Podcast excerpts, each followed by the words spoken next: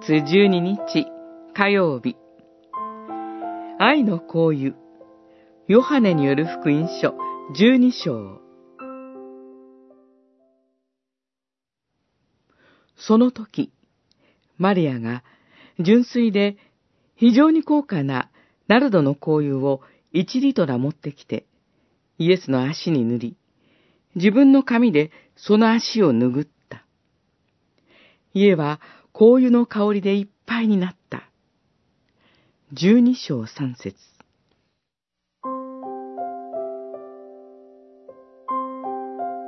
その時とはどのような時だったのでしょう。主イエスはおっしゃいます。この人のするままにさせておきなさい。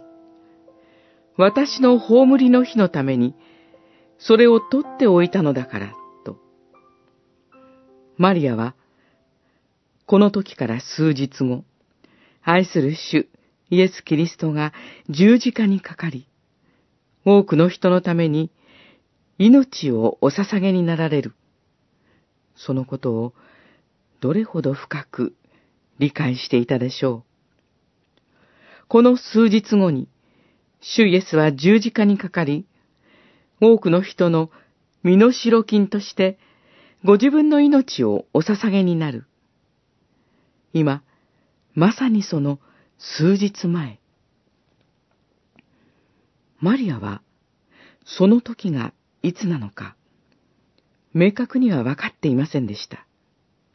しかし、ずっと大事に取っておいたナルドの香油を、今こそ、主イエスのために使う時だ、ということは分かっていたのです。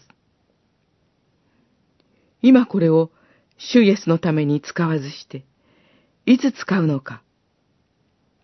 マリアは、今この時こそ、その時だ、と、誰が何と言おうと、そう心に迫る確信があったのです。